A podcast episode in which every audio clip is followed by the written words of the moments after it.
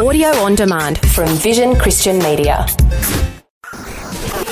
History Makers. In the late 18th century, William Wilberforce was converted. Almost single-handedly, he broke the shackles of slavery. people there were just totally different. We are looking at the footprint of God over the last 2,000 years. History Makers. Since the Roman legion destroyed Jerusalem in the year 70 AD, the Jewish people have a nation of their own. And he said, Well, no, Randy, we're not all just faking it. There's a living hope, and his name is Jesus. And I believe that that's really why you're here. Christ died for us. History Makers. Hi, and welcome to History Makers. I'm Matt Prater. Shake your body to the Lord.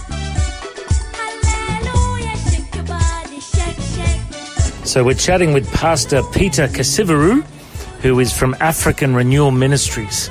And last year, I got to see the Mwangaza Children's Choir, which were amazing. Uh, very similar to Watoto, but a bit more traditional with their singing. And uh, they've got an incredible work. They've planted over 700 churches. Uh, they've got a university, a school, and have an amazing ministry. Um, first of all, let's find out a bit of your story. Where were you born and raised, Pastor Peter? I was born in, uh, in Uganda, uh, just 40 miles outside uh, the city of Kampala. I come from a family of 13 children, uh, one father and six mothers. That's the family I come from. Wow. Yeah, yeah. And tell us a bit about your faith journey. How did you come to Christ? When I was 19 years old, uh, a friend of mine shared the gospel with me. It came like this. Uh, I went to visit them. It was school break, and here he was with his brother, very excited. And I and I said, "What's going on?" And they said, "We've just accepted the Lord Jesus Christ." It so happens that his brother uh, had just had an accident a few weeks before, and through miraculous healing, God actually healed this young man. And he said, if Jesus can heal my body, he can actually save me. So they were so excited about their faith. And I said, I need what you have. That was way back in 1981. Yes, sir. And tell us a bit about how your life changed after you came to faith. It's very interesting because first and foremost, uh, the my love for God just became real. I started loving Jesus, and then my friends started taking me to church, and then they introduced me to the depth of the Word of God. I fell in love with God, His Word, and as I continued, I started seeing God changing my life. My character started changing, but not only that, I started getting this burden of sharing my faith with uh, fellow believers. Actually, six months into that journey, I felt God is calling me into ministry. My original dream was to become a medical doctor. Mm-hmm. Little did I know that God is calling me for a better kind of medical doctor, mm-hmm. spiritual doctor. Mm. And tell us how you got into ministry. Uh, after high school, I, I, I started serving. The, my pastor actually introduced me to an evangelist in the church who was traveling the country. He said, This man is going to help you to know God. So I served this man of God. We traveled around the country. He introduced me to prayer. I learned how to pray, how to share my faith. And as I was following with this man, God provided the opportunity for me to go to Bible college. I went to Bible college in Kenya. Mm-hmm. It's a school called East Africa School of Theology. It's an Assemblies of God school. And that's where I got prepared. So I was there for four years. Uh, it was a great journey for me. So I was shaped by that man that God used, but also by the training that I experienced after that. Yes, sir. Yeah. And when you got into ministry, uh, tell us a bit about your passion for church planting because I know that you've been pastoring a church for many years, but you've now planted over 700 churches. Tell us a bit about because I really believe we in Australia need to get the vision for church planting. Oh, yeah, sure. Tell us a bit about your passion for that.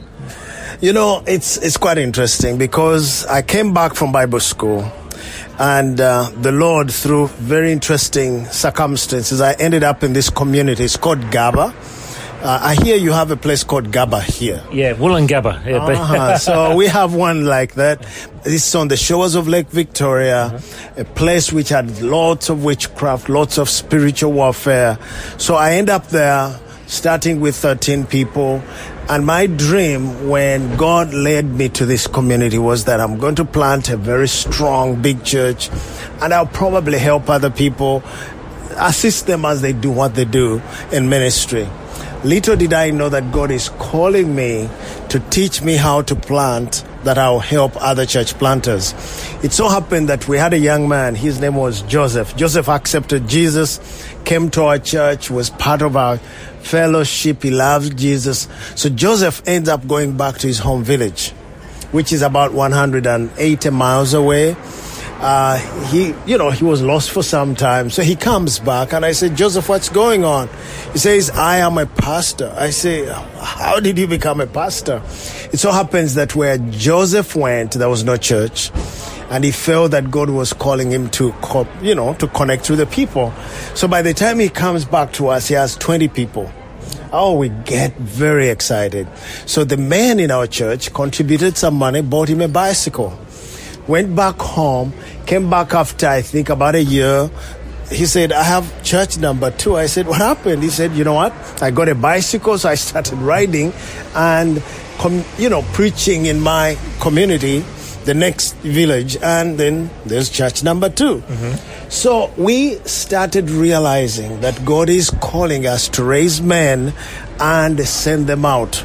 So my calling actually is like James you know the the the James the the brother to Jesus, raising men, equipping them, and sending them out. Raising them, equipping them.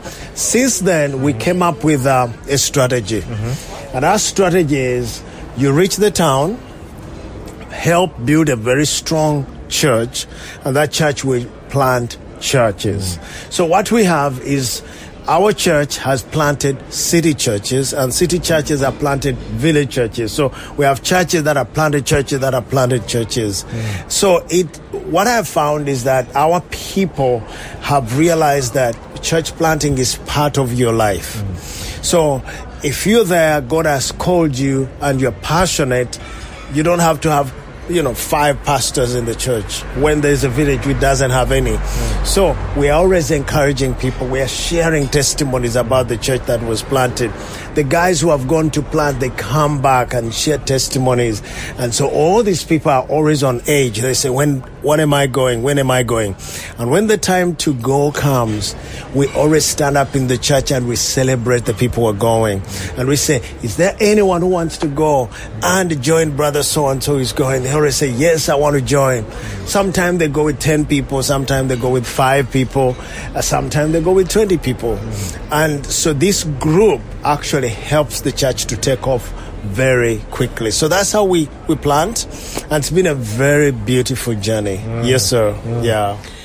Now, I've always loved, whenever I meet an African preacher, yes sir. I always think these guys have got a fire in their belly. They've got a zeal. And us Aussie pastors, I think we need to learn from you African pastors. Uh, and I know a big part of that is prayer. Sometimes you guys will have like all night prayer meetings. and Tell us a bit about the culture of prayer in your churches. Uh, you know, coming to the Western world is very interesting. Uh, yes, you pray for our daily bread, you do. But when we say we are praying for our daily bread, we really mean it. Because when God first sent me to this community to plant, the church where I grew up just prayed over me and said, Peter, God bless you. they don't send me with a single dollar.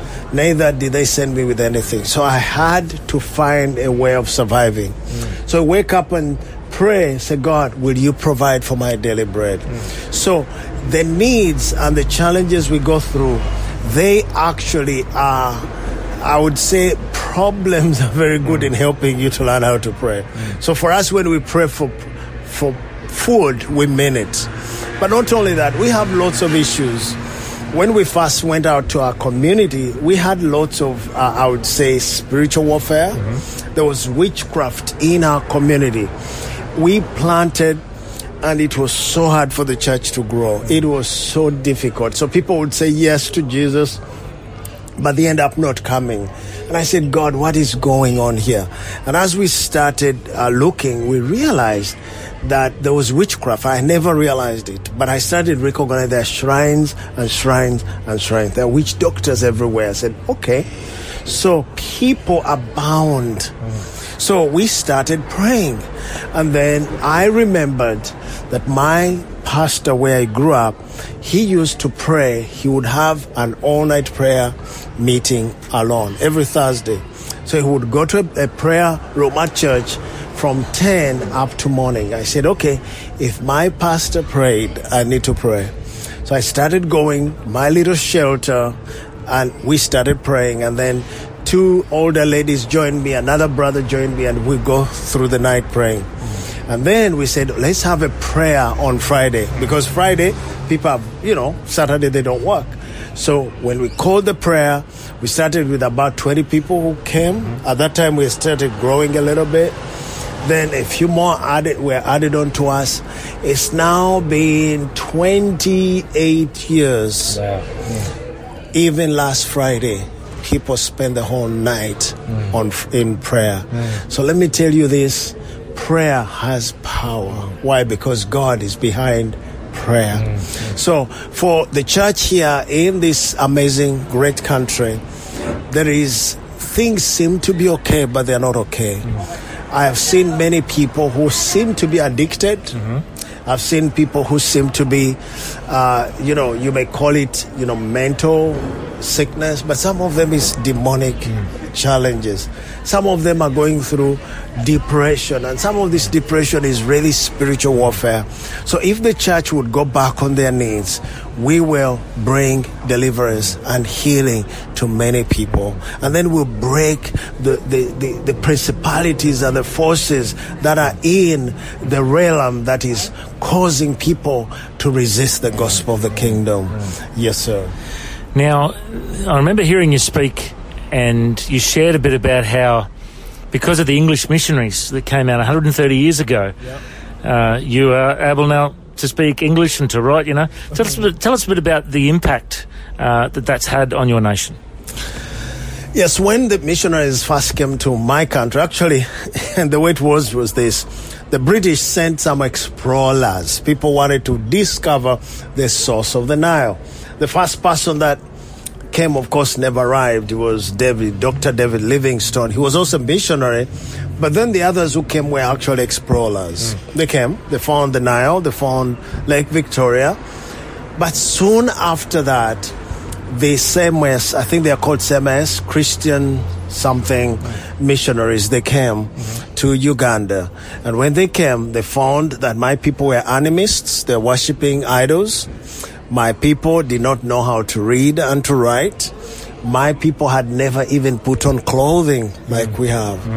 So what they did, they they made sure they learned the language, the local language, and they put our language to writing.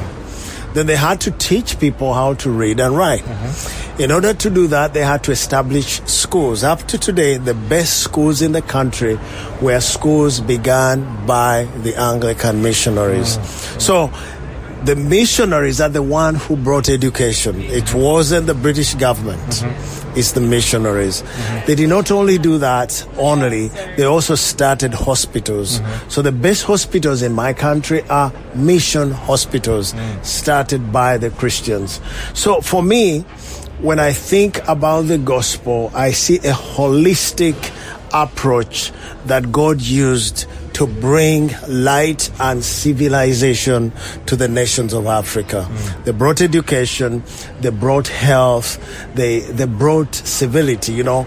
They, they came and told us why it is important for a man to marry one wife. Mm. They told us that. They came and, and, and, you know, people, our people were dying of alcoholism. They told us, you know, how to be you know how to be balanced in life. They, there are so many things that they taught us. So to me, the gospel brought light mm. to Africa. Mm. That's the way I look at it. Yes, sir. Well, it's a great testimony of how God's transformed your life, and now you're passing it on and reaching many others planting 700 churches. You run the Christian University, the Christian School, and uh, there's a number of kids in the choir that I've got to see perform over the years. Yeah. Uh, let's hope you can bring them back to Australia sometime because I know they're beautiful kids, and uh, you've really got a heart to share the gospel around the world through your, your choir and, and all that you do. Uh, if people want to find out more, what's the best website for them to go to to find out more about your ministry? Uh, the best website is africarenewal.org, www.africarenewal.org, or gabacommunitychurch.org. And Gaba is G A B A communitychurch.org. And you love having Aussies come and visit? Oh, definitely. You know, Pastor, I've already invited you. Yeah. And next year we have a huge conference. It's going to bring together uh, leaders from about 20 countries. And um, I would love for you to come. But Pastor, don't come alone. oh, yeah, you, you need to come with your fellow pastors. You know, uh, let me say this about this. Coming to Africa has something it does to you. Hmm. The first thing that it does, our people are very receptive to the gospel. Hmm. And, you know, in the Western world, yes, people are receptive, but people are a little bit harder. Hmm. So when you come, you'll be amazed that the same message you preach here, hmm. when you preach that same message, there'll be more people responding to hmm. the gospel. Wonderful. When you talk about healing, you're going to see real miracles happening. So I always encourage my fellow brothers and sisters from other countries, come and see, but also come and experience, but also come and labor with us, even if for a very short time. Your investment in the gospel will not only bless the Africans, mm. but it will also bless you. Mm. So you come back more excited. Mm. Because sometimes we labor in very difficult environments, people are resisting the gospel. But when you see fruit, you come back and your faith is encouraged.